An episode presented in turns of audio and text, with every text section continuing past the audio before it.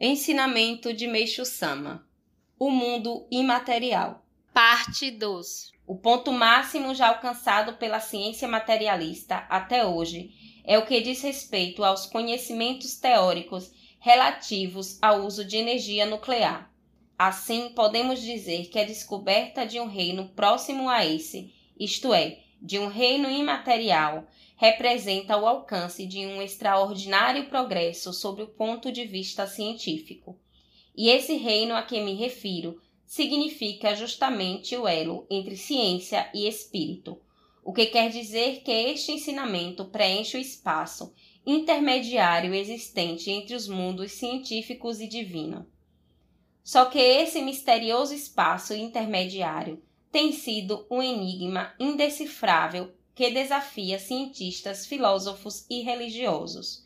Porém, aqui é desvendado, finalmente, o próprio alvo tão visado pelos intelectuais que buscam a verdade e que atinham no fundo dos próprios corações, fato que leva à concretização desse ideal tão longamente sonhado por eles. E muitos devem ter previsto isso.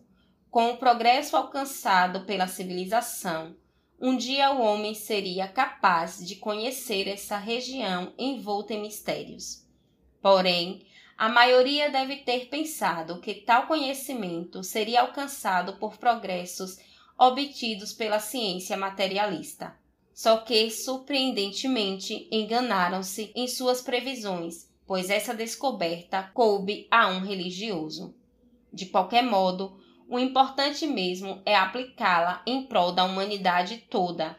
Caso contrário, ela não teria o menor sentido. Inclusive, tal fato não se encontra fora da realidade, pois cerca de 90% dos doentes obtiveram a cura absoluta de suas enfermidades, o que lhes possibilitou o prolongamento da própria vida.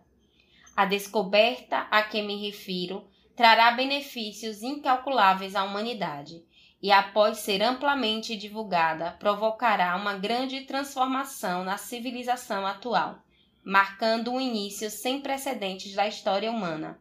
E afirmo categoricamente que, ao chegarmos a esse ponto, não haverá mais distinção entre ciência e religião, pois nos defrontaremos com a ciência e a religião concomitantemente.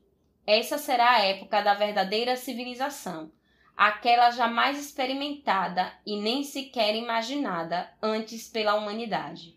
A seguir, examinarei a relação existente entre os mundos imaterial e material, por Meixo Sama, extraído do livro O Tempo Chegou.